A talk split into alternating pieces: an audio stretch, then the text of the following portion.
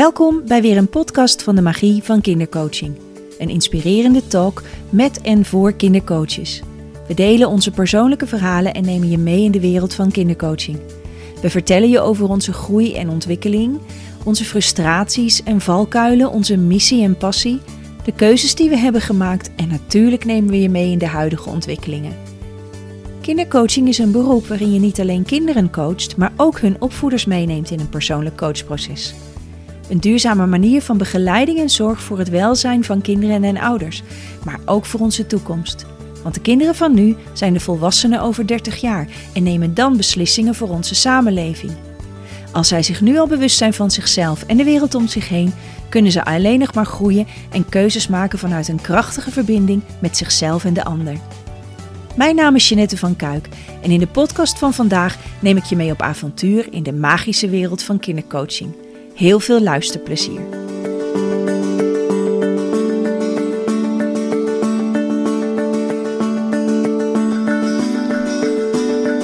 En vandaag hebben wij een podcast met twee hele lieve gasten, namelijk Dorothy de Winter en Ellen Post. Beiden oorspronkelijk gestart als kindercoach, maar inmiddels zichzelf verder ontwikkeld. En deze twee prachtige dames hebben echt een heel bijzonder verhaal te vertellen samen. Ze zijn elkaar tegengekomen tijdens een training bij de magie van kindercoaching. En eh, ja, wat daar gebeurde, kunnen we eigenlijk samenvatten met magie. Maar voordat ik uh, hun verhaal ga horen, wil ik eigenlijk eerst jullie vragen om jezelf even voor te stellen. Uh, wie ben je en wat, wat houdt je bezig? En ja, misschien wel waarom ben je hier? Ellen, vertel eens. Nou, ik ben Ellen Post en ik woon met mijn gezin in Azewijn. Heel klein dorpje in de Achterhoek. En uh, ja, wij zijn daar bewust gaan wonen omdat wij uh, een beetje back to basic wouden. Uh, loslaten wat niet meer dient. Ehm, lekker met onze handen in de klei, letterlijk in onze moestuin.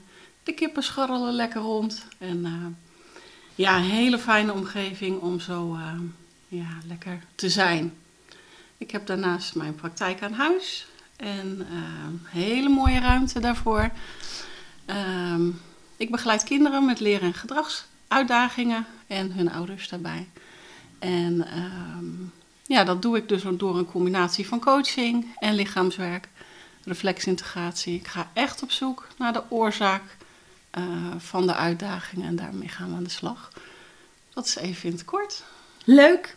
En uh, fijn dat je alvast iets deelt over je praktijk. Daar gaan we het vandaag verder niet heel over hebben. Maar uh, het is wel, uh, wel een heel bijzondere missie die je hebt. In, in die zin met de kinderen met, ja, hoe noem je hem ook alweer? Ontwikkelingsuitdagingen? Ja, inderdaad. Ik spreek liever van uitdagingen dan van problemen. Want dat, ja, dat voelt voor mij heel anders alsof er gewoon van alles nog mogelijk is. Ja. Um, ja, ik heb daarin de ervaring met mijn eigen kind gehad, die uh, ja, een hoop problemen had, maar daar liepen we ook gewoon in vast. Omdat er niet naar de onderliggende oorzaken gekeken kon worden.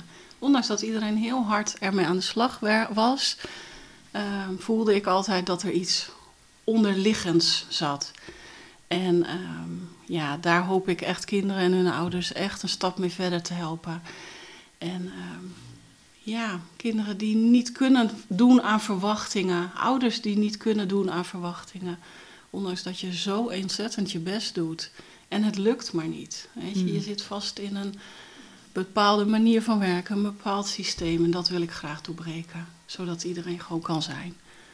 En uh, ja, dan kun je je talenten denk ik inzetten om. Ja. Uh, hoe heet je praktijk? De vuurvlinder. Aha, heb je daar ook nog met uh, bijzondere ja, ja, betekenis aan? Ja, de vuurvlinder, dat, uh, dat staat voor mij echt voor transformatie. In mijn logo is in de, in de vleugels is ook een, een, een uh, kinderhoofdje verwerkt. Um, ja, zodat je je mag transformeren en um, ja, dat je op weg kan gaan met alles wat je al in je hebt. Dat je jezelf mag laten zien heeft natuurlijk ook met mezelf te maken. Uh, ja, dat vind ik uh, heel belangrijk. En de vuurvlinder is ook een soort van pionier. Dus ik hou er ook van om gewoon buiten de uh, geëikte banen te gaan, zeg maar. En te kijken, wat kan er nog meer? En daar buiten te kijken. En uh, ja, zo zie ik mezelf ook wel. Mooi, ja. mooi, dankjewel. En Dorothy, vertel. Ja, goeiedag. Ik ben Dorothy de Winter. Ik, heb, ik woon in Zuidland. En daar heb ik ook mijn praktijk. En eh, ik hou me vooral bezig met het coachen van ouders en kinderen. En het gaat mij er vooral om dat je systemisch eh, lekker in je vel zit. Dat, er, Wat bedoel je met systemisch lekker in je vel zitten? eh, dat je op je plek staat, dat je in je gezin op je plek staat. Ehm, ja, dat je mee kan bewegen met de natuurlijke flow van jezelf. Want dat merk ik heel vaak. mensen heel ver van zichzelf afstaan. Eh, dingen doen, eh, ja, reageren. En als ik, ik denk dan als je op je plek staat en je bent dus helemaal jezelf, je staat in, energetisch op je plek, dat je beter functioneert, Ja, jezelf kent Mhm. en weet wie je bent. Dat, dat is voor mij heel belangrijk. Ja. Ja, En en dat, dat wil ik uitdragen. voor de luisteraar die niet bekend is met het systemisch werk, we gaan er deze eh, podcast echt enorm ver, diep op in. We gaan het hier met name over hebben, over dat op je plek staan. Want dat is het bijzondere verhaal tussen Dorothy en Ellen. Ehm, hoe heet jouw praktijk? Of je hebt er eigenlijk twee, hè? Ja, ik heb Ja. twee, eh, twee bedrijven. Eh, mijn coachingspraktijk is buiten de lijntjes coaching. En mijn andere bedrijf is Gensearch en daar ben ik genealoog. En dan maak ik stambomen voor eh, mensen die bijvoorbeeld een DNA-test hebben gedaan. En op zoek zijn naar eh, hun familie, hun, eh, hun vader of hun eh, dichtbij familie. Ja. Ja. ja. Ehm, nog zo'n vraag, waar ik eigenlijk ook altijd mee begin met deze podcast, is eh, toen jij klein was, Ellen, wat wilde je later worden als je groot bent? Ja, ik wil altijd kraamverzorgster worden. Of juf. Nou, Nou, ja. en wat is er van uitgekomen? ja, ik ben uiteindelijk inderdaad eh, de pabo gaan doen. Ik ben juf geworden. En ehm, nou ja, dat heb ik altijd met heel veel plezier gedaan. En eh, nou ja, sinds nu twee jaar ben ik gestopt in het onderwijs. En eh, ja, heb ik een verdieping gemaakt voor mezelf en mijn eigen praktijk eh, opgestart. Eh, daarnaast geef ik nog wel een klein beetje les. Maar dat is dan aan volwassenen met een eh, verstandelijke beperking. Ah, ja. En dat is ook eh, heel erg leuk. Ja. Nou ja, en dat kraamverzorgster, Ja. hè, dat stukje met die reflexen, heeft natuurlijk met die oorsprong, met die geboorte, Ja. heel veel met geboorte te maken. Dus, ja, eh, dat zit ik me nou ook te bedenken. stiekem heb je Dat het gewoon. Stiekem ben ik daar toch wel Ja. weer mee eh, ja, bij uitgekomen misschien. Ja, nou ja, en wist je Ja. dus toen je klein was al, ja, waar je toekomst lag? ja. ja. Wauw, ja, mooi. precies. Goh, En Dorothy, wat wilde jij later worden toen je groot was? Ik heb altijd kleuterjuf willen worden. Hmm. Ja. En eh, toen ik eenmaal moest kiezen, voor een, een beroepskeuze moest doen, toen zag het verhaal er anders uit. Want toen was het, eh, het systeem was veranderd. Dat Hmm. zou betekenen dat ik les moest gaan geven ook aan oudere kinderen. En dat is niet wat ik wilde. Nee. Dus toen heb ik eigenlijk, ehm, toen wist ik het niet meer. Dus toen heb ik eh, gedacht, nou oké, dan zien we het wel wat we gaan doen. Maar die zoektocht is daarna gelijk begonnen. Want alles wat ik ging doen, was niet wat ik wilde. Ah. Dus dat is een heel moeilijk pad geweest. Ja. Iedere opleiding die ik deed, dacht ik, hm, is dit wat ik wil? Nee, dit is ook niet wat ik wil. Ik heb heel veel verschillende opleidingen gedaan, heel veel verschillend werk gedaan. Het heeft heel lang geduurd voordat ik eindelijk mijn pad heb gevonden. Hmm. En eigenlijk is dat, als ik nu terugkijk, begonnen bij de magie. Ah, Ja, drie jaar geleden. ja. Ja, Dat- toen heb je ook een hele reis gemaakt, want je ging eh, de opleiding volgen in Drenthe. Dus een eh, aantal Ja. kilometers bij jou vandaan. maar ook dat was voor mij belangrijk, het gevoel wat ik erbij had. Ja, ja. Dat was het belangrijkste. ja. Het gevoel was goed. En de groep was goed. Ja, het is Ja. natuurlijk een hele bijzondere manier hoe ik daar terecht ben gekomen. ja. Maar dat is hoe het leven gaat werken. hè? Alles werkt dan op dat Ja, moment. maar blijkbaar moest dat zo zijn, hè? Dat ik daar was op dat moment. Exact, Ja. exact. Ja, dat voelde ook aan alles, dat dat En klopte. toen is een stukje compleetheid gekomen. Toen kon ik eh, daarheen waar ik heen wilde. Ja. Ja. En is uiteindelijk dat stukje voeding aan de kleuterjuf, dus die al stuk toekomst, toch iets met kinderen, daar, dat is daar toch in beeld gekomen in de vorm die wel bij jou past. Ja, ik ga nog steeds aan op kinderen. Dat merk ik wel. Kinderen zoeken mij ook altijd op. Ja, Ehm, en natuurlijk, als coach ben je ook altijd weer blij als je kinderen kan coachen. ja, Ehm, maar ook, eh, het heeft voor mij ook groei betekend. De magie heeft voor mij ook groei betekend. En groei tot waar ik nu ben. ja. Ja. En ik ben nog niet uitgegroeid natuurlijk. Nee, gelukkig. Gaan we door. Want in een van die groeistukken eh, kwamen jullie elkaar tegen. Ja.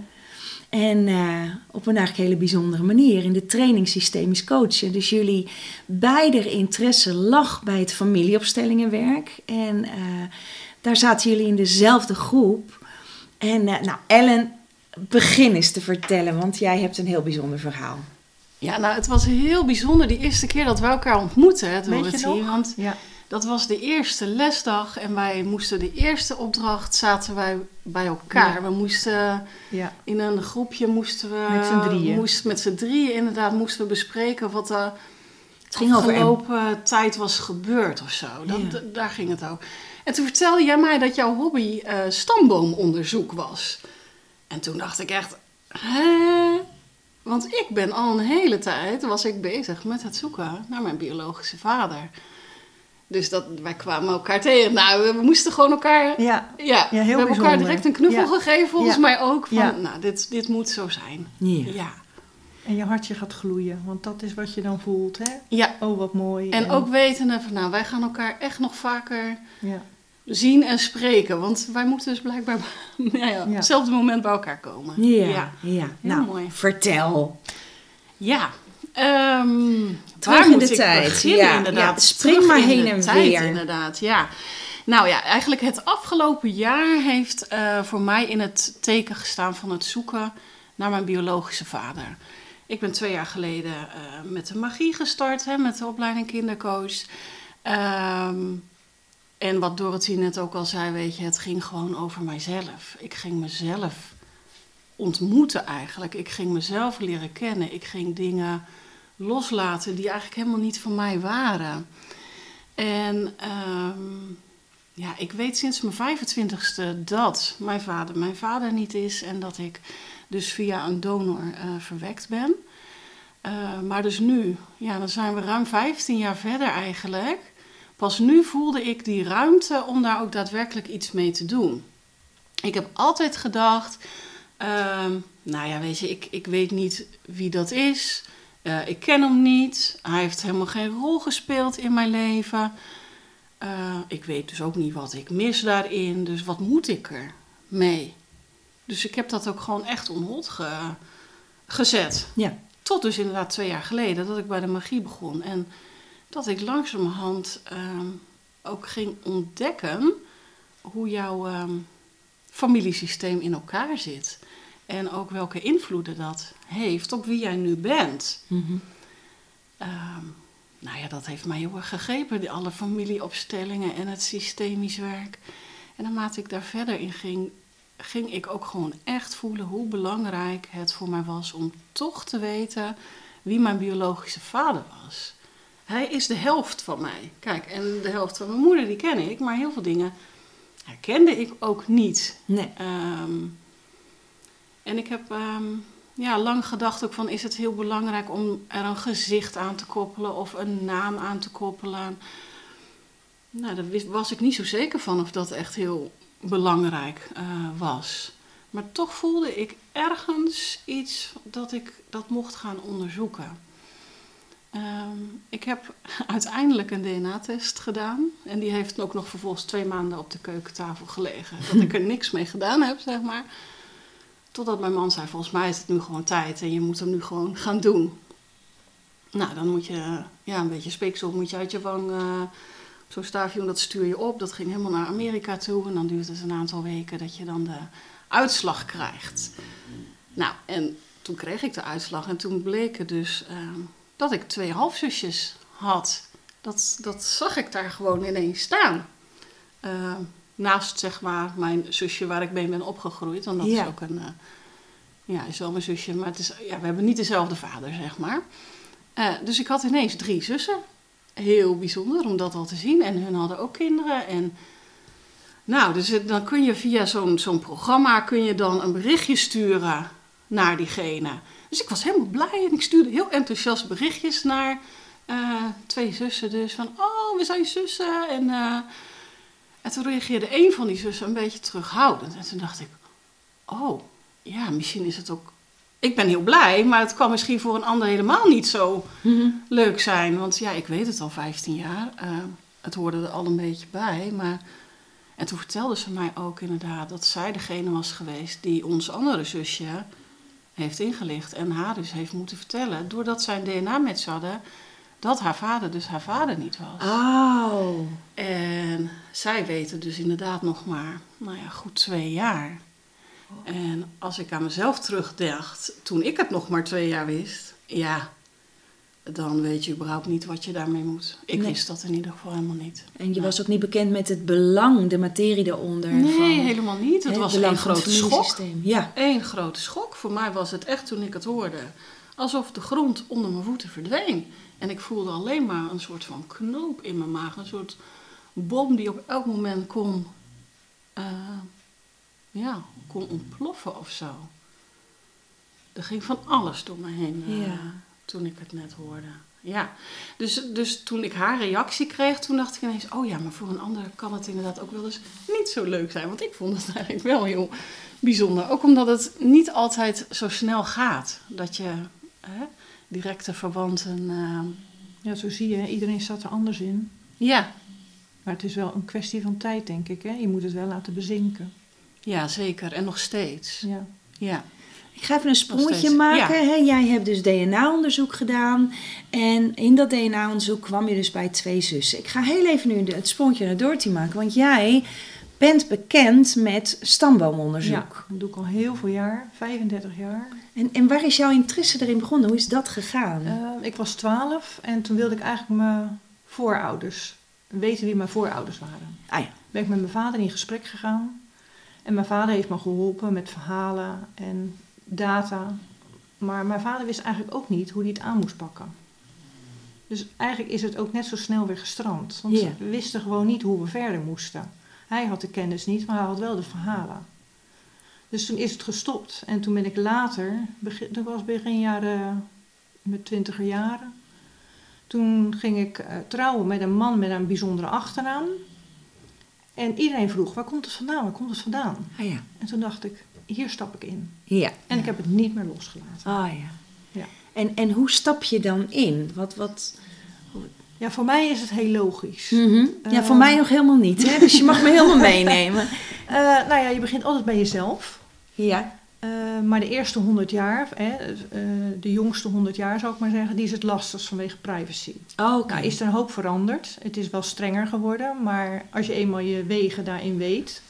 ehm, Die ja, jij inmiddels weet. Ja, Mhm. dan eh, kom je eerder tot, eh, tot resultaten. Dus je begint bij jezelf en de dingen die je weet. En je gaat dus voor de eerste generaties echt in je familie vragen: hoe zit het en wat zijn de gegevens? En daarmee ga je, nu is digitaal allemaal als online. Hmm. Maar voorheen moest ik naar het archief. Ja. En dan ging ik een hele dag naar het archief. En dan ja, ging ik lekker zoeken. Ja. Ja, En die speurneus in jou, die, eh, die heeft dus al 35 jaar dit soort zoektochten gedaan. Ja. Ik heb al heel veel stambomen gemaakt. Oh, ja, in binnen- en buitenland. Ja. Ja.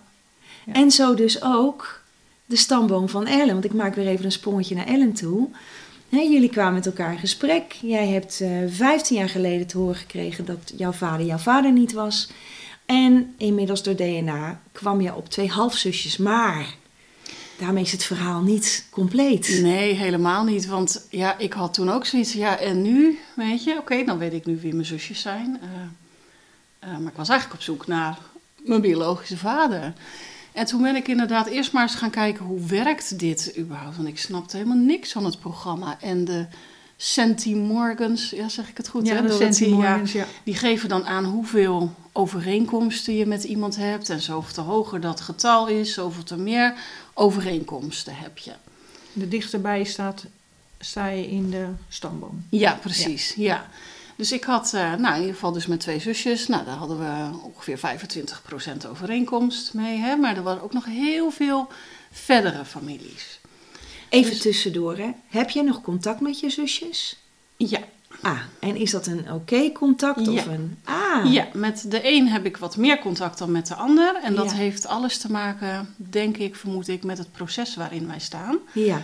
Eh, met één zusje, ja, ze is ook maar een maand ouder dan mij. Dus Oh, Ehm, eh, en zij heeft het ook ongeveer op hetzelfde moment gehoord dat ik het gehoord heb.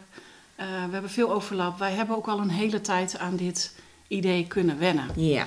ja. Eh, er bleek uiteindelijk nog een zusje te zijn. oh, Die, ehm, die ook dus door het DNA-onderzoek erachter kwam. Dus hun tweeën staan een beetje in hetzelfde proces, zeg maar. En, en wij ook. En, en ja, da- daar is wat meer... ehm, die hebben nog tijd nodig. ja, nou inderdaad, die, die moeten nog bijkomen van de eerste schok, zeg maar. Ja. Zoals ik die ook echt heel erg herken van hoe ik hem eh, Ja. heb gevoeld. Ja, oké, dank. Maar Ja. dus, gaan we weer even terug. Dan, wat, hoe noem je dat woord nou ook alweer? Zoveel, Oh ja, eh, de centimorgans Ja, die- inderdaad. Ja, Ja, dus ga ik, ik, ik ben een beetje op zoek gegaan van, nou weet je, hoe doe je dat dan eh, überhaupt? Hè? En toen kwam ik erachter dat je dus inderdaad op zoek moet gaan naar een gezamenlijke voorouder. Eh, ergens in de generaties voor je. Dus ik ben gewoon gaan kijken naar de wat verdere familie, zeg maar, van mij, waar ik overeenkomsten mee had. Eh, en ik ben die mensen gaan benaderen. En eigenlijk allemaal die ik heb benaderd, die waren allemaal heel erg verrast en heel erg, wouden ze mij ook echt op weg helpen. Ehm, en via één eh, ja, jongen kreeg ik ehm, eigenlijk een soort van complete stamboom al. Mhm. Allemaal in losse documenten. Ehm, en allemaal dezelfde namen, hè, want dat was vroeger zo. Dan Ja, eh, opa, die, eh, de zoon kreeg weer de naam van de opa Ja. en, enzovoort. Dus nou, dan ben ik eerst eens een groot vel papier gaan pakken en eens even gaan kijken wie hoort bij wie, wie hoort bij wie, hoe kan ik ze aan elkaar puzzelen. En nou ja, dus dan had ik dat gedeelte had ik dan. En nou ja, dan ging ik naar de volgende, zeg maar. je gaat laagje voor laagje. Laagje voor laagje. En eh, nou, de ene, ene moment had ik daar iets meer energie voor dan het andere moment. Want het is nogal een uitzoekwerk. Ja. Dat, ehm, Ik weet er alles van. ja, en, en, en hoe snel ik dus zeg maar eh, mijn halfzusjes gevonden heb. Dacht, jeetje, wat is dit een werk. En ik had er ook af en toe even niet zoveel zin meer in, zeg maar. Dan dacht hier kom ik nooit achter. Heb je het ook wel eens halverwege dat je dacht, ik ga nooit mijn vader vinden? Ja, ja, en die kans was natuurlijk ook gewoon heel realistisch Ja. aanwezig. Ja. Ook gezien de leeftijd, zeg maar, die mijn vader eh, zou moeten hebben. Ehm, dus Want ja. we hebben het hier over een anonieme donor, Ja, die, ehm, zeg maar, waar jouw moeder eh, jou van heeft gekregen. ja Verder precies. echt ja, niks in die tijd dat ik eh, verwekt ben, was dat allemaal nog anoniem. Ja. Daar kozen mensen ook bewust voor, omdat het anoniem werd, eh, was. Ehm, ja, en allemaal uit goede bedoelingen. Zeg Ja, maar. ja, Gewoon, absoluut. iedereen, ze wouden elkaar, of ja, die mannen die willen gewoon mensen helpen die een kinderwens hebben en waar Ja. dat bijna niet lukt. Ehm, ja, ja, dus dat. Maar dat gaat soms wel eh 100 tot 150 jaar terug. Hè? Als Ja, je dus klopt. gezamenlijke voorouders eh, wil vinden, dan zou je die boom moeten bouwen. En ja, dan kan je wel tot 150 jaar terug. Ja. Voordat je een gezamenlijke voorouder dat hebt. klopt. Ik kwam uiteindelijk inderdaad vijf generaties terug, kwam ik terecht bij een eh, Ja. gezamenlijke voorouder. Maar toen ik die eenmaal gevonden had, dan was dat, dat was een soort van mijn startpunt, mijn nieuwe anker, startpunt. Eh, om van daaruit dus weer naar beneden te gaan Ja. bouwen. Wie zijn hun kinderen? Ja. En wie zijn hun kinderen weer? En wie zijn hun kinderen weer? Dus die gezamenlijke voorouder is eigenlijk jouw voorouder dus ook. Ja, Dus ineens iets waar jij bij hoort. ja dat klopt. Wat doet dat met je als je dat Nou, in één keer ontdekt? Ja, nou nu jij dat zo zegt, ik voel weer die rillingen over mijn lijf gaan. Het idee dat dus dat je deel uitmaakt van zoiets veel groters Ja. dan wat je je überhaupt kunt voorstellen. Ja. Maar die wel zo bijdragen aan jouw bestaan, Ja. weet je, want zonder hun Ja. was ik er niet geweest. En sterker nog, doordat je deze voorouder vond, werd jij completer. Ja, Ja. precies. En dat Dus stukje... jullie horen bij elkaar. Ja, ja, echt inderdaad. En het was ook heel mooi om te zien hoe grote familie je eigenlijk hebt. ja, ja, ja. Waar je geen idee van hebt. Waar je geen idee van Ja. hebt. En dan Ja. zie je dat in zo'n databank staan. Met je hebt zoveel centimorgans overeenkomst. Weet je? Maar dat is gewoon familie van je. Ja. En ik heb een aantal ook eh, persoonlijk gesproken van de mensen uit de stamboom. En ik vond daar dus ook herkenning in. In bepaalde thema's die speelden.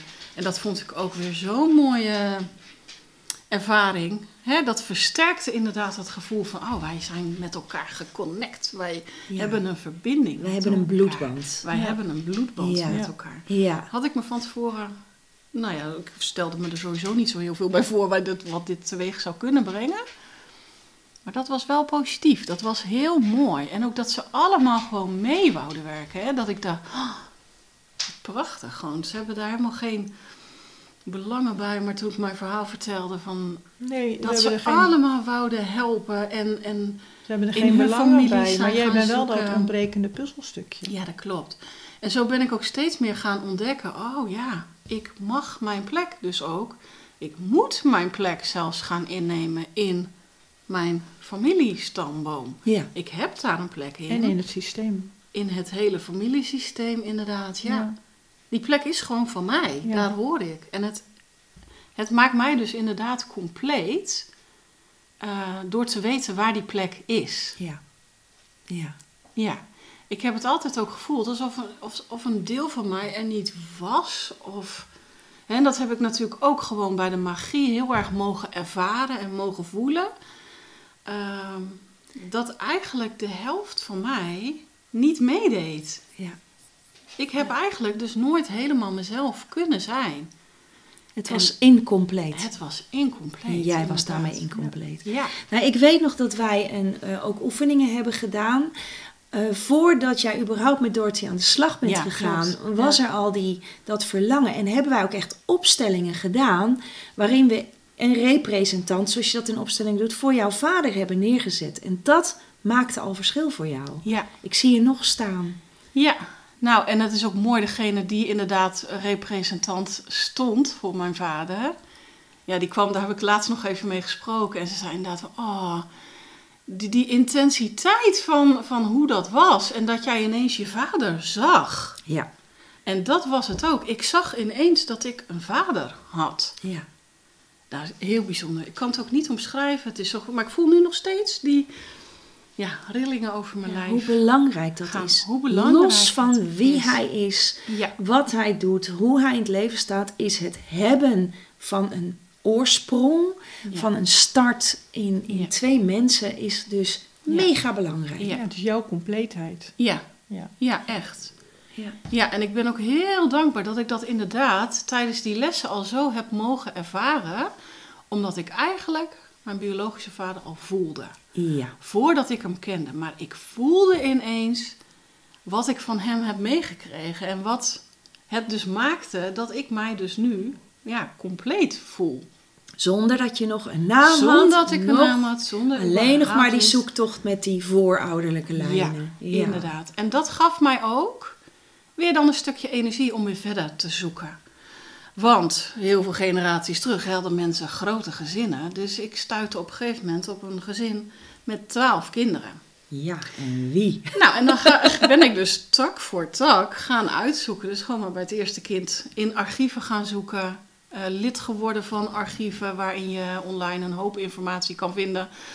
Maar ook weer net niet. En dan, nou ja, was het incompleet. Of, eh, nou, ik kon er niet bij, omdat je dan, nou ja, best wel veel geld moet betalen ook. ehm, Ja. voor de archieven. Maar goed, ik dacht, nou, ik had op een gegeven moment had ik vier takken uitgezocht die het niet zouden kunnen zijn. Dat. nog Toen dacht acht te gaan. dan moet ik nog acht, inderdaad. Ja, en toen heb ik het aan de kant gegooid. Want ik dacht, dit gaat me nooit lukken. Nee. Eh, dit is een te grote klus. Dit is gewoon te... En ik voelde ook aan de ene kant, er moet nog iets gebeuren bij mijzelf. Want ik ben Mm. er nog niet helemaal aan toe. Wat moest er gebeuren bij jouzelf? Ehm, nou, dat was wel op het moment dat we nog hè, met de systemische training aan de slag ehm, gingen. Toen kwam ik ook Dorothy tegen en toen wist ik al, nou wat ik net ook al Ja. zei, oh, weet je, jij gaat nog later, gaan wij nog een keer een gesprek, eh, dat gaan wij hier weten. over. Maar op Ja. dat moment was dat ook niet. Maar dat hebben we ook uitgesproken. Ja. Ja. Daar komen we later nog een keer op terug. Ja, Ja. ja. Zonder dat jullie überhaupt Ja. wisten waar dit toe zou leiden. Ja, precies. Dus ja, en, en eigenlijk alle oefeningen die we gedaan hebben, die hebben alles weer een stukje, nou, toch weer completer gemaakt. Die hebben ervoor gezorgd dat ik ehm, er ook aan toe was of zo om mijn plek in te kunnen nemen. Ja. Want dat heb ik nooit gedaan en dat voelde heel ongemakkelijk. Heel ongemakkelijk. Dat en- deed ook echt wel soms een beetje pijn. Ja, Dus Daar want... kon ik ook heel verdrietig van worden. Want ik heb echt periodes gehad. Nou, dat weet jij, Jeanette. Ach man, ja. Weet je, dan kon ik alleen maar huilen, maar ik wist niet waarom, weet je, dat ik zo'n verdriet voelde. Mhm. Dus dat had ook gewoon, dat had de ruimte nodig om er ook te mogen zijn. Want dat Stukje hoort verwerking. ook bij mij. Ja. En het is inderdaad ook een hoop informatie die je kreeg. Weet je, ik had ineens een mega grote familie, waarvan dus ook gewoon, nou ja, dus ik, ik weet dan nu inderdaad dat ik in ieder geval eh, uit de databank vier zussen heb. Maar er zijn er nog meer. Ja, Eh, komen we straks komen we op. straks nog op, inderdaad. komt Dorothy haar verhaal Ja, maar dat je ook denkt, ja joh, oh, wat bijzonder. En wat, wat doet dat met je? Mm. Ja, nou heel veel dus. Dus dat had ook echt tijd nodig. En dat schrij- omschrijf je Dat had heel echt mooi. tijd nodig. Elke Ja. stap neem jij heel zorgvuldig. Ja. En ehm, daardoor kan je alles ook op de juiste proportie verwerken. Ja. Anders had je een te grote hap in één keer en dan kan je niet doorslikken. Nee, te veel. nee, dat klopt. Het moet soort van landen in je lijf. En je, moet ook, ja, je kan niet sneller dan dat je zelf gaat Nee. daarin. Nee. En dat voelde ook oké. Ja. En dan, ehm, Ja, dat hoort ook bij het proces, hè? ja, Ja. ja, Ja, het is dus niet alleen het vinden van je voorouder, maar het is het proces van uiteindelijk je plek in die stamboom krijgen, innemen en dan weer ervaren dat doet dus iets met je. Daar kunnen we niet omheen. nee. En dat kun je ook niet altijd, kan ik in ieder geval niet altijd in woorden vatten wat dat is, wat het met me heeft gedaan. Nee. Ehm, het maakt me wel blijer en gelukkiger en Ah. zelfverzekerder. En het zorgt er ook voor dat ik steeds meer voor mezelf kan gaan staan en dat kan uitdragen. Hoe mooi is dat? Ja, Ja. maar dat is zeker wat het met mij heeft gedaan. En dat had ik echt van tevoren niet kunnen verzinnen. nee. Nee, Want niet. ergens hebben jullie het draadje weer opgepakt. Hoe kwam dat? Ja. Waar voelde je en nu is het de tijd? Ja, waar was dat? ik, het, het was Ja. vlak voor de zomervakantie. Ik, ik was Vlak voordat je op vakantie ging. vlak voordat ik, de week voordat ik op vakantie Ja. En ging. deze zomervakantie, dat is Ja. dus de zomervakantie De van zomervakantie. hoeveel maanden geleden hebben we het Nou, over? in juli, Vier? juli hebben we het dan over. Ja. Ja, drie maanden geleden. Ja. Ehm, er gebeurden dingen in mijn privéleven waar, waar ik veel dingen moest loslaten. Mensen moest loslaten, mensen die me naast stonden. En toen was er ineens een soort gevoel, ik moet dit nu doen, want ik heb zo'n gevoel, anders ben ik te laat of zo. Ai, Komt ook niet voor niks. je intuïtie. Nee, mijn intuïtie speelde heel erg. En Ja. toen dacht ik, nou ja, ehm, wil ik dan nu nog heel erg in die archieven? Maar daar was ik eigenlijk gewoon te moe voor. Ik had er geen energie meer voor. Nee. Ik wou er ook eigenlijk niet meer zoveel geld voor uit eh, nou ja, geven dan Mm. wat ik al had gedaan, zeg maar. En toen dacht ik, nou, volgens mij moet ik gewoon nu Dorothy een appje sturen. Moest iets anders gebeuren. Er moest iets anders Mm. gebeuren. En ik dacht, nou weet je, ehm, ik was namelijk zo ver. Ik had die, oh, ik weet, ik weet het nu ineens weer wat de aanleiding ook was. Naast het wegvallen van mensen, kreeg ik ineens een nieuwe match in het DNA-programma, zeg maar.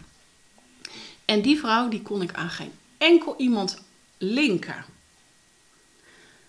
Ehm, behalve aan iemand met wie ik een DNA-match had, maar die nog nooit op mijn berichten had gereageerd. Hmm.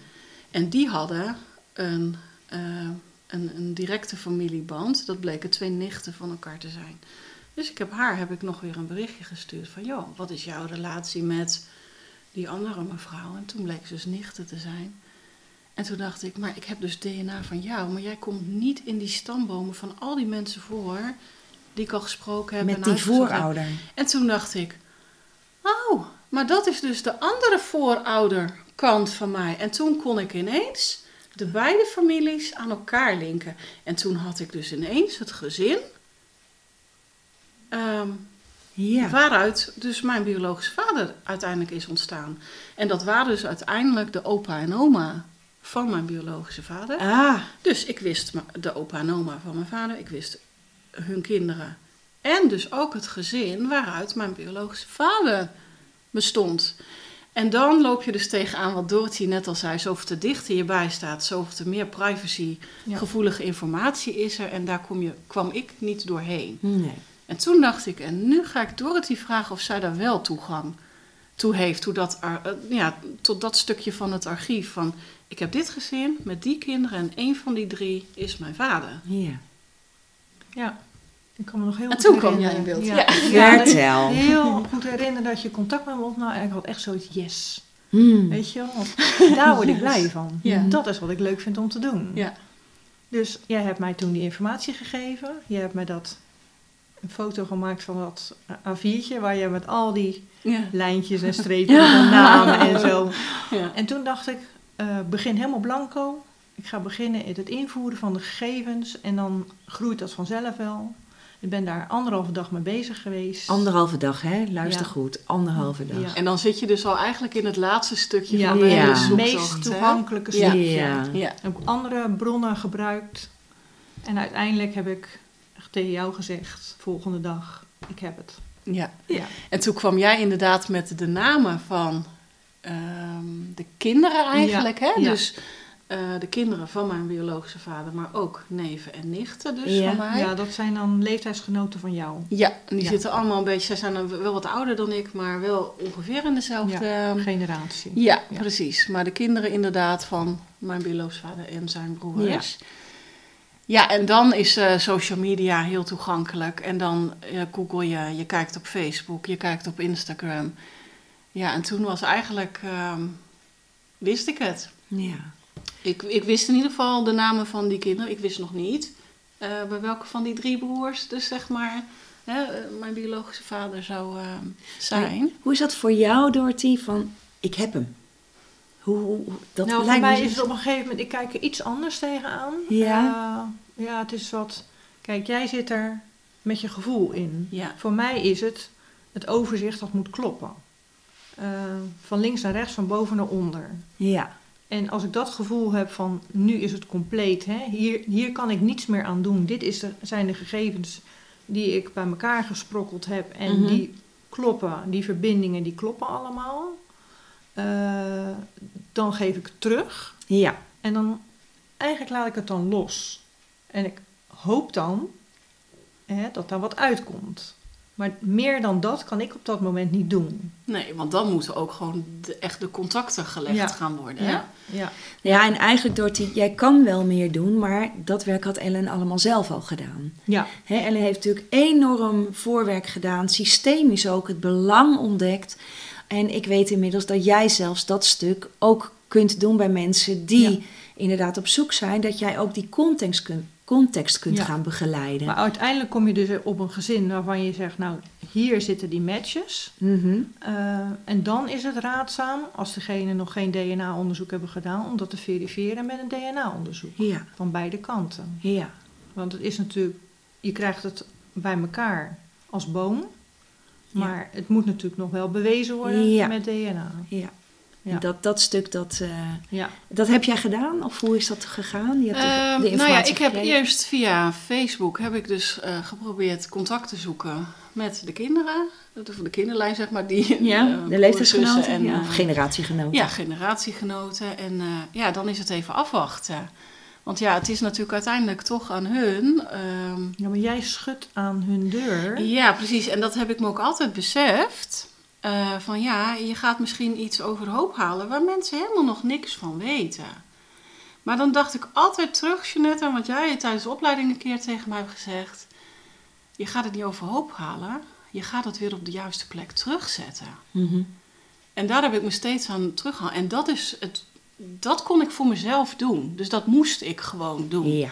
Kijk, weet je, ik, kon er, ik had er natuurlijk geen invloed op. Kijk, als zij niet hadden gereageerd, dan had ik het daarmee moeten doen. Ja. Maar het beste wat ik voor mezelf kon doen, is toch contact proberen Ja. te zoeken via hen. Dus ik heb Ja. hem via Facebook Messenger een eh, bericht gestuurd en daar hoorde ik niks van. Ja, nou, en dan denk je ook, hm, hm, weet je, ik, ik weet het nou gewoon wie het zijn, weet je. Ja. Dan wil je het gewoon sneller dan wat het kan. Maar zij hebben er heel veel tijd voor nodig. Mogelijk. Ja. Ja. of misschien was het voor hun ook een schok. Of eh, ja, weet, je, misschien hadden ze het bericht niet eens gelezen. Ik bedoel, dat kan ook natuurlijk nog, geen Ja. idee. En ik was op vakantie toen. Dus ik dacht, nou probeer ik maar zoveel mogelijk, eh, eh, nou ja, van mijn vakantie ook nog een ja, beetje even vakantie. te genieten ook inderdaad. En ik was ook wel heel blij verrast dat jij zo snel met alles kwam hoor. Dus, eh, Anderhalve dag. Echt Ja. heel bijzonder dat ik weer, nou, daar gaan een paar weken overheen of zo. Nee hoor, Dorothy, meteen de volgende dag en een anderhalve dag. Ja, ja kwam ze al met eh, concrete namen. Ja. Ook het krijgen van concrete namen deed alweer heel wat met mij. Hmm. Want je gaat dan zoeken naar mensen en je ziet foto's. En ik heb het er ook wel eens met mijn zusje over. Weet je, je gaat toch op zoek naar, lijken wij op elkaar? Ja, En heb ik dat nou van die? Of heb ik dat nou... Hè? Dat ga je toch doen. Ja, absoluut. Maar je ziet het niet, niet altijd. Tenminste, ik zag het niet hoor. Maar... Mhm. Ja, en toen eh, kreeg ik geen reactie. En toen dacht ik, nou, dan ga ik gewoon die... eh, ja, als een ware detective was ik weer helemaal... eh, Je ja, aan. ik ging alle informatie zoeken die ik maar kon vinden. En ja, toen stuitte ik dus op een gegeven moment nog weer op een andere naam.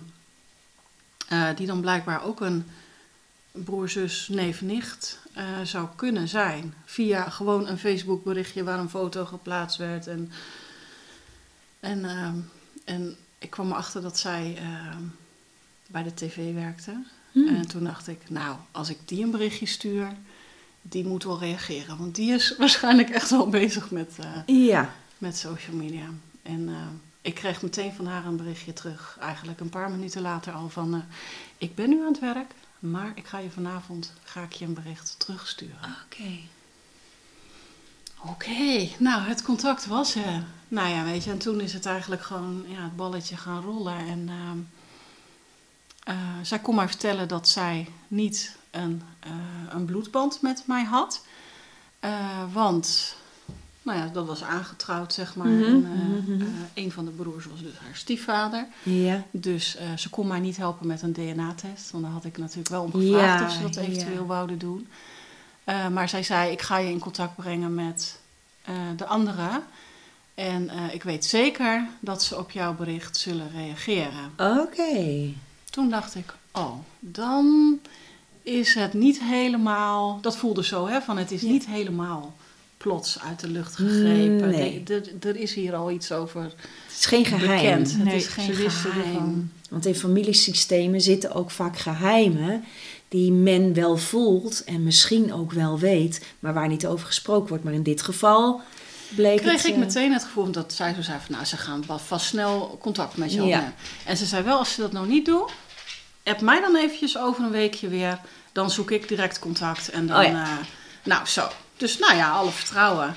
Maar eigenlijk eh stuurde ze mij de volgende dag al een bericht. Nou, zegt ze, je hoeft er niet op te wachten. Ik stuur u gewoon nu meteen een bericht. En, eh, nou ja, toen was het, eh, ja, was het contact gelegd. En heb ik inderdaad met mij dus mijn zus, een nieuwe zus dus, contact gehad. Ja. En, en zij had dus ook nog een broer.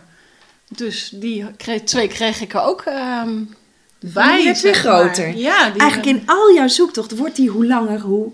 Ja, eigenlijk de familie was al groot, maar ze worden bekender. Ja, en ze krijgen een naam en ze Ja, krijgen een gezicht. En Ja, en zij dus waren ook gewoon de directe ingang ja, tot mijn biologische vader. Hmm. En ehm, zij vertelde mij ook dat ze het al wisten. Oh, Ehm, hij heeft hun dus een aantal jaren geleden heeft hij hun al op de hoogte gebracht dat hij eh, donor is geweest. En ehm, dus ja, Hm. eh, het, is, het is gewoon gelopen zoals het is gelopen. Maar zij, ja, het is gewoon fijn dat zij in ieder geval op de hoogte waren ook eh, daarvan. En ik hoop dat dat voor hun ook nou ja, oké is, zeg maar. Want Ja. natuurlijk ook voor hun.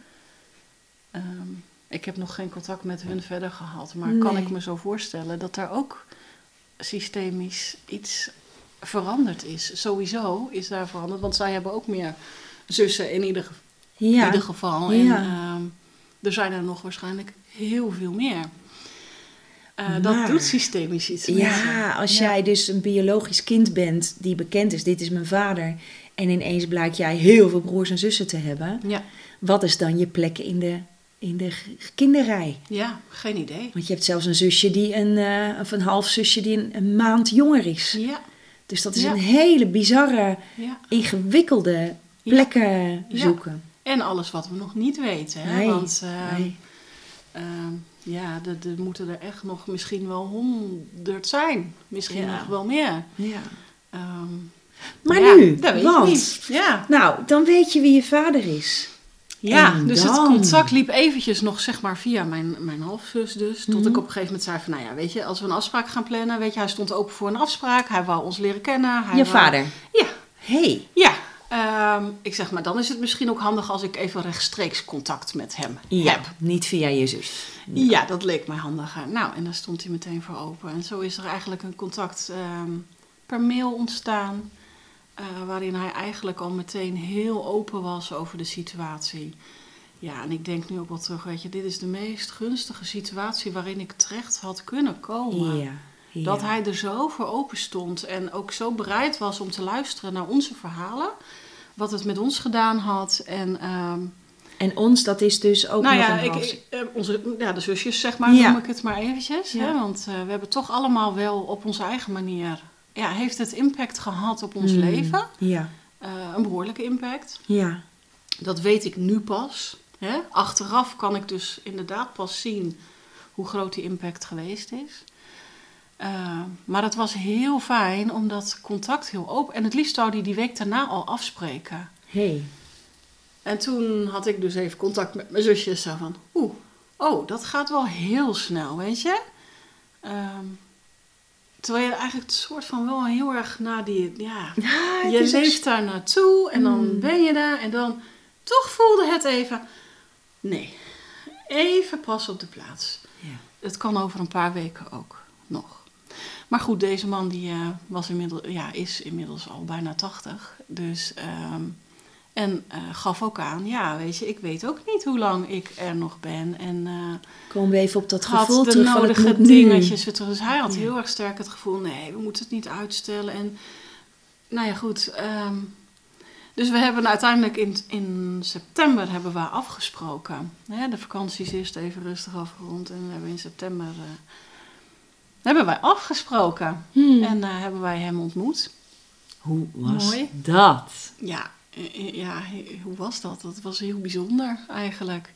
Ik had wel, doordat ik al heel veel mailcontact met hem had gehad en hij al heel veel dingen over zijn leven had verteld. En ehm, wij hadden eigenlijk ook onze vragen al hè, bij hem bekendgemaakt, waar hij ook deels al op had geantwoord. Voelde dat eigenlijk heel erg vertrouwd, Ja. neutraal Mhm. Niet heel spannend of zo. Ook omdat het gewoon aan alle kanten klopte. Ja. Het klopte Ja, dat gewoon. voel je, hè? Het klopte gewoon. Ja. Ja. Dus we hebben ergens eh, afgesproken in een, eh, een eh, café-restaurant. En ehm, nou ja, wij waren... ik, ik ging toen ook voor het eerst mijn ene half zusje ontmoeten. De andere had ik wel al ontmoet. Ja. En ehm, nou, de vierde die woont in het buitenland. Dus dat was een beetje lastig om erbij aan te sluiten. Mhm. Dus dat vond ik ook nog heel spannend. Van, oh ja, weet je, dat is ook, ik ga ook mijn nieuwe zus ga ik weer eh, ontmoeten. Ja. En eh, nou ja, dan zit je zo met z'n drieën een beetje te kletsen. En dan, ja, we hadden om twee uur afgesproken. Dus toen was het tien voor twee. En toen voelden we eigenlijk alle drie wel mee zoiets van... Oh, komt hij er al aan? Wie zal het zijn? Weet je zo. zo. Hmm. Ja, en toen kwam die aan. En eh, Was er instant herkenning? Ehm, ja, want hij had er wel een foto gestuurd, zeg maar. Dus wij herkenden hem wel, zeg maar. eh, maar hij kwam eigenlijk eh, meteen op ons afgelopen. Oh, jullie zijn het. Ja, weet je zo. Dus Hmm. ja, en het, het, eh, het ging eigenlijk helemaal vanzelf. Dat is, ik vind dat nog steeds heel bijzonder. Ehm, maar dat komt denk ik ook gewoon omdat wij... hij, hij was heel open. Hij was ook helemaal aan toe om het geen geheim meer te laten zijn. En dat gevoel had ik ook al omdat hij al eerder zijn eigen kinderen... Ja, ik Had zeg eigen kinderen, maar ja. hij, hij heeft zijn kinderen al ingelicht van tevoren. Ja. Dus, en heb je eh, gevoeld dat het systeem zo klopt? Ja. Ja, dat klopt enorm. En ehm, met name het moment dat jij mijn naam letterlijk in die stamboom opschreef. Jij, ik- ja, jij, heb ik aan jou gevraagd jij of je vroeg dat mij, wilde? wil je mijn naam, of ja, mag ik jouw naam er dan bij zetten? Ja, En toen dacht ik, ja, eh, oh, ja, maar dat is inderdaad mijn plek, dacht ik weer aan Jeannette natuurlijk. Van, eh, ik ga het systeem weer kloppend maken. Weer Iedereen op maar zijn dat moest plek. voor mij ook. Ja, In mijn systeem, hè, dat is een ander systeem, die stamboom, daar moest het ook in kloppen. Daar Ja. hoorde jij ook in. Dat klopt, ja. En toen jij dat deed en jij stuurde mij eens een, eh, een foto daarvan dat je dat had gedaan. Nou, er viel nog weer een enorme zwaarte van mij af. Letterlijk alsof ik gewoon geland was. Ja. Letterlijk op de plek waar ik hoorde, daar stond ik ineens. Ik voelde me gewoon zo. Ik vind het heel erg ontroerend. Ik voel Ja, het ook gewoon in heel mijn lijf dit. Ja. Is fantastisch. Maar je hebt mij daar ook echt een heel mooi geschenk mee gegeven. Want dat was eigenlijk, dat was eigenlijk het moment dat ik helemaal compleet werd. En dat ik hem daarna nog heb mogen ontmoeten en gesprekken en nog steeds contact is, weet je. Ehm, Maar wat ik ook zo bijzonder vond, Mooi. want jouw zusje, jouw halfzusje, wilde ook daarin gezet worden. ik dacht, jij vroeg het aan mij, laat ik het haar ook vragen. Ja, En toen heb ik haar hetzelfde van, wil jij dat ook? en ik heb haar erin gezet. En zij staat dus voor jou. En dat wist ik helemaal Nee. niet, dat ze jonger was. Nee. Ik wist het niet. Nee, ouder. Zij is één maand Ja, ouder. zij is één maand ouder. Ja, zij ja, ja. staat eerder in die, Ja, in de lijn. Ja, ja. Ik Ja. wist het niet. Nee. Nee. En je had het intuïtief zo gedaan. Ik heb het zo gedaan. Ja. En toen liet ik het jou zien. En toen zei je, dit past helemaal. Klopt, Ja. het klopte aan alle Oh. kanten. En dat voelde ik, dat zag ik, dat ervaarde ik. Het was zo. Ja. En inderdaad, mijn halfzus die zei ook zo van, ja, weet je, eh, dit taboe moet eraf. Hmm. Weet je, hier Hmm. hebben wij, het mag opengegooid worden. Zijn het is geen van geheim. Dit is onze plek, wij horen hier. Ja. Ja. Ja. Ja. heel mooi. En heel krachtig, letterlijk, toen ik die naam zag Jouw staan. naam. Mijn naam, die stond daar. Op zijn eigen plek. Ja. Mooi hè? Ja, dat was echt heel krachtig. Ja. Daarmee was eigenlijk het, eh, het, het, Cirkeltje. De cirkel rond. cirkel was Ja. rond. Ja. Ja, en Ja. weet je, nu kan, ga ik even vanuit die theorie. Op het moment dat jij een basis hebt, kan je pas je eigen pad gaan. Ja. En ehm, als je weet van dit is mijn plek en dit is mijn positie, pas dan kan jij vanuit heelheid je weg vervolgen. Ja. Dus Dorothy, jij hebt een bizar belangrijke Ja. ehm, beweging gemaakt. Dan mag ik je naam in die stamboom zetten. Ja, het, wat ik zeg, het moest gewoon zo zijn. Ja, ja, Want daar hoorde je. Ja. ja, ja, en die Ja. voelde ik. ja. Ja. En dat, dat is ook wat ik, zo, wat ik al in het begin zei, dat is zo belangrijk voor mij. Dat iedereen op zijn eigen plek staat. Ja. ja, en die Daar- heb jij mij echt teruggegeven met dit stukje. Ja.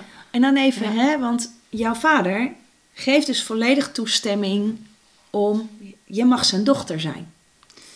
Ja, Want je bent zijn dochter, Ja. maar je mag het ook zijn. ja Hij en zo het. noemt hij ons dus zelfs. Oh, kippenvel. Weet je, het is, het is, eh, ik- hoor, eh, ik lees wel eens wat en ik spreek wel eens met andere donorkinderen van hoe noem je dan je biologische vader of noem je het je vader Ja. of noem je het eh, je opvoedvader of Mhm. eh, noem je het dan dus ook je dochter of noem je het eh, geen Noem je idee. elkaar? Ja.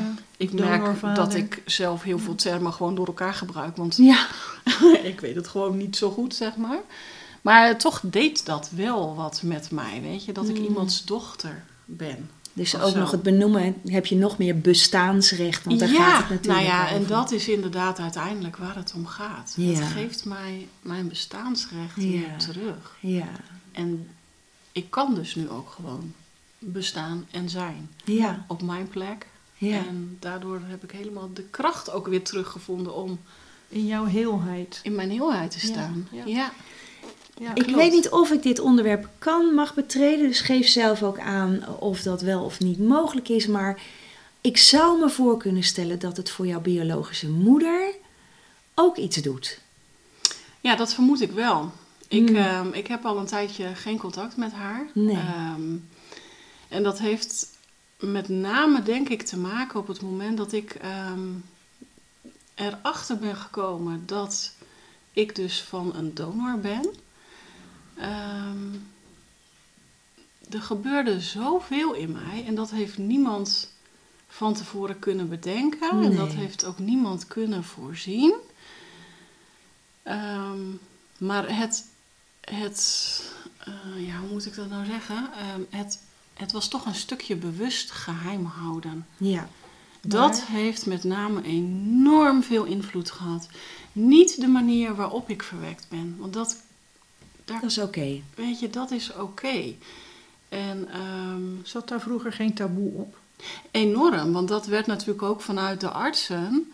eh, werd het advies gegeven, dit mag je nooit met iemand bespreken. Nee. Hè? Eh, dit, dat is niet goed voor het kind. Weet je, dat, moet, dat, dat mag gewoon. Dat, dat was gewoon echt een taboe. Het was echt Ja, geheimhouding. ja, Maar ja, daar ja. heeft jouw moeder natuurlijk jaren mee geleefd. Ja, dus dat is ook niet zomaar weg. Nee, nee, Nee. dat klopt.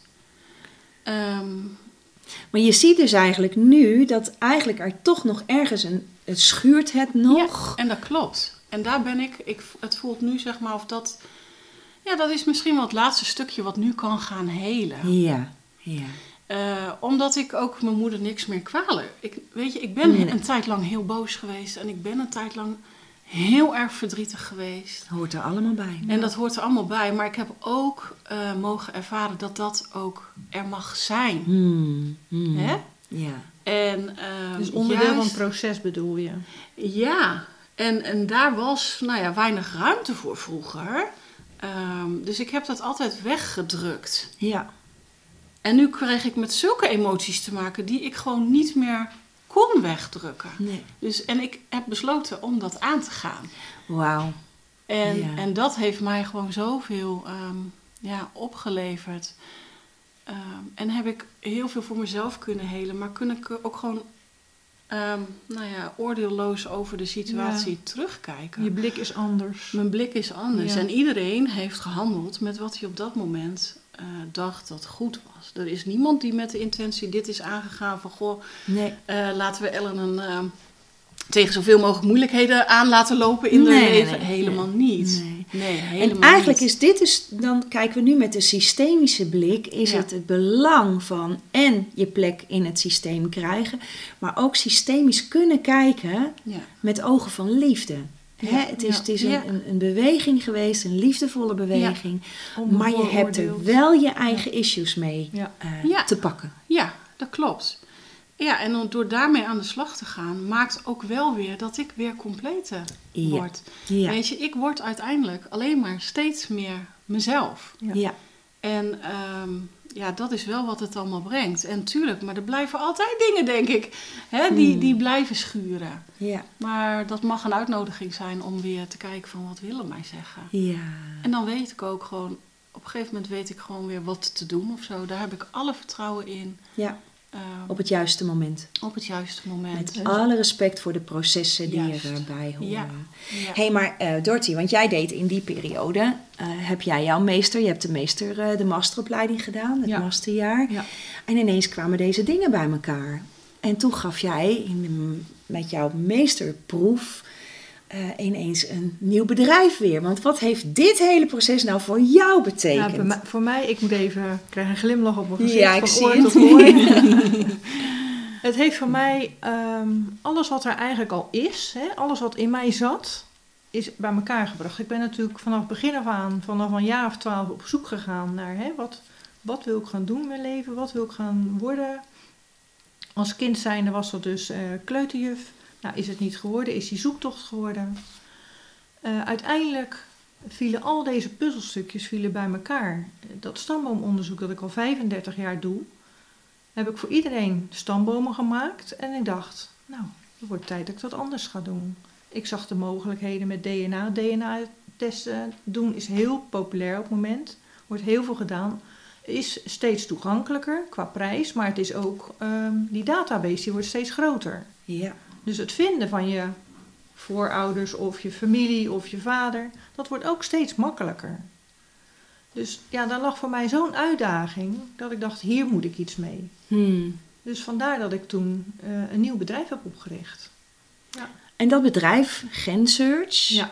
wat doe je daarin? Eh, daar bouw ik stambomen voor mensen die er niet uitkomen. Zij hebben dus een DNA-test gedaan, net als Ellen. Eh, hebben zoveel matches, maar komen er dan niet uit. Want het is eigenlijk een ondoorzichtige brei. Ja, eh, ja, waar ik doorheen filter en eh, ja, zoek. Want soms voel ik me net Sherlock, maar... ja dat klopt. Ja. Ja. Ja. En eh, het mooie is, ik krijg er ontzettend veel energie van. Ja, ja. En je kan dat stuk systemisch begeleiden zoals. Ellen dat zelf heeft gedaan. Ja, Ehm, want ik weet wat het doel is. Ja, hè, eh, dat je op hoe je belangrijk komt. het is. Ja. En eh, op die plek waar je hoort te staan, dat je daar staat. Dat, dat is eigenlijk het belangrijkste voor mij. Ja. Ik heb er veel plezier aan, maar dat is het belangrijkste, dat Ja. jij op je plek staat. ja. En volgens mij hebben we hier een levensmissie te pakken. Ja, zo voelt het wel. Alles klopt. Ja, Ja. je straalt Ja, ook van ja, oor tot oor. Ja. En eh, ja, ik, ik blijf dit. Ik vind het zo'n bijzonder verhaal. Maar niet eens een verhaal, maar het is zo wezenlijk. Mocht jij ergens ja, iemand in jouw familielijn missen, hoe belangrijk het is als het weer compleet wordt. En ik denk daarmee zelfs verder.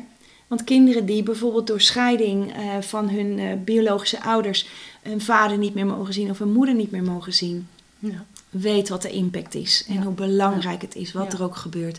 Wat de biologische ouder ook op zijn kerfstok heeft of op haar kerfstok Ja. heeft. Het is zo belangrijk om compleet te zijn. Ja. En, eh, Dat nou je weet wie je vader is, dat je weet wie je moeder is. Ja, Dat en je dat daar wie- geen geheimen over Ja. bestaan, weet je. Ja. Eh, Dat je je mond niet hoeft te houden. nee, want ook dat maakt, weet je, dat, dat zorgt ook voor zoveel extra Ballast. ballast, inderdaad. Ja. Ja. Want in het voorgesprekje, dat hebben we hier niet genoemd, vroeg ik ook van wat is jullie doel met, hè, wat, wat zou je zelf eh, willen met deze podcast? En Ellen, jij zei het eigenlijk heel duidelijk.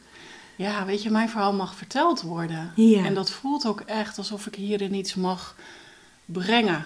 Ja, Hè, om systemen weer compleet te maken. En ehm, omdat ik gewoon zo weet wat dit met je doet als je je plek weer inneemt. ja, Hoeveel mooier je leven gewoon is. En dat je levenskwaliteit gewoon zo ja, verbetert, zeg maar. Omdat je gewoon kunt zijn wie je bent. En ik denk zelfs, ook al had je je vader niet ontmoet, je plek in, het, in de stamboom was al Precies. de, de, Ja. de- dat was nou, dat klopt. En, en de ontmoeting zelf, dat maakte de puzzel compleet. Ja. Ja. Maar het moment dat Dorothy mijn daar. naam letterlijk op die plek in de stam moest, dat was het moment dat alles van me af, dat Ja. ik alles van me af kon laten glijden. Ja. Ja. En dat ik letterlijk weer gewoon de kracht ook voelde van mijn voorouders. We hebben het daar natuurlijk in de, in de opleiding vaak over gehad. Van, Zeker. Voel je voorouders achter je staan en laat dat door je heen stromen. En dat is wat ik nu voel. Ja. En nu kan ik ook alleen maar vooruit. Ja. Ah, Ja, maar dat is het. Ja. Ja. En, en het, ja, het mooie is natuurlijk nu dat er nu allemaal mensen op mijn pad komen met deze vragen. Ja, Ja. ja. Ja, en, Ja, ik zie hier ook een leuke samenwerking ja, tussen jullie ja, beiden. Nou ja, dat, eh, Kijk nou, Jut en Jul. Ja, maar goed, nee, voor mij is ook. zeker, Dit, is, eh, ja. dit is het begin van iets veel groters. Ayn, Klopt. zeker. Ja. En eh, dat wil ik uitdragen, daar wil ik onderdeel van zijn. Eh, ja, dat is Nou ja, wat ik te doen heb. Dus zo en- voelt het. Absoluut. En dit is dus ook, hè, want ehm, we komen hier bij elkaar vanwege de magie van kindercoaching, wat helemaal niet over kindercoaching gaat, maar wel over hè, de, onze wereld, onze toekomst. ja. Maar vooral over wat is mijn levensmissie, waarvoor ben ik geboren? En ehm, als je dat letterlijk uitrolt, dat zie ik bij jullie allebei, dan stroomt het als vanzelf. Ja. Ja. Het kost geen moeite, maar het geeft juist energie Ja. en heel veel Mhm. plezier. Ja. En zo moet het zijn, hè? Dit is wat, Ja. ja. En, Ja. en je doet het voor jezelf, je wordt zelf van, je voelt je helemaal geweldig. En, en je draagt bij aan een ja, prachtige wereld en aan iemand die weer compleet wordt. Ja. Dat is Ja. ja, ja Ik prachtig. heb het ook met liefde voor je gedaan. ja, dat Mm. voel ik ook echt. Ja. Ja. Ja. Oh, er zit hier gewoon een Ja. Jullie kunnen het niet zien, maar het is prachtig om, Ja. eh, om deze twee zo compleet te zien in, Ja. eh, in het geven en nemen tussen allebei. ja, want dat Ja. klopt, hè? Want Ja. het is echt een heel mooi. Ja, in zo'n Ja. balans, in zo'n Ja, toch? stroming, in zo'n. Ja, Je voelt hem, hè? Ja, Ja. ik voel hem zeker. Ja, fantastisch. Ja. Ik zal in deze podcast ook bij de informatie de websites van de beide dames eh, vermelden. Dat mochten jullie meer over ze willen weten. Of op de een of andere manier voelen van ik moet hier iets mee. Dan kunnen jullie contact met hun opnemen. Maar voor nu ja, bedankt voor dit fantastische verhaal. Bedankt voor deze informatie en voor jullie passie, verbondenheid. Ja. En voor dit belangrijke, belangrijke stuk.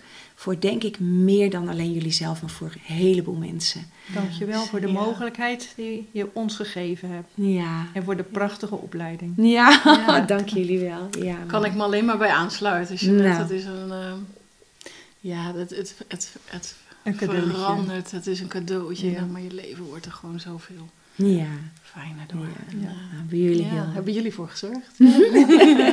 Nou, ook met liefde. Ja. Dank jullie wel. Dit was de podcast weer voor vandaag. Ik hoop dat je er met plezier naar hebt geluisterd en dat je er iets aan hebt gehad. Wanneer je meer wilt weten over mijn werk of de opleidingen kun je kijken op de website. We hebben er twee. Op www.magievankindercoaching.nl vind je alles over de opleidingen kindercoaching. En op www.acasia-coach-academie.nl vind je nog meer leuke producten. Zoals persoonlijke coaching, kindercoachcoaching, mentoring, natuurcoaching en ouderavonden of lezingen. En mocht je iemand weten die deze podcast misschien ook interessant vindt, attendeer hem of haar er dan op. En volgende week heb ik weer een nieuwe podcast, dus wie weet tot volgende week.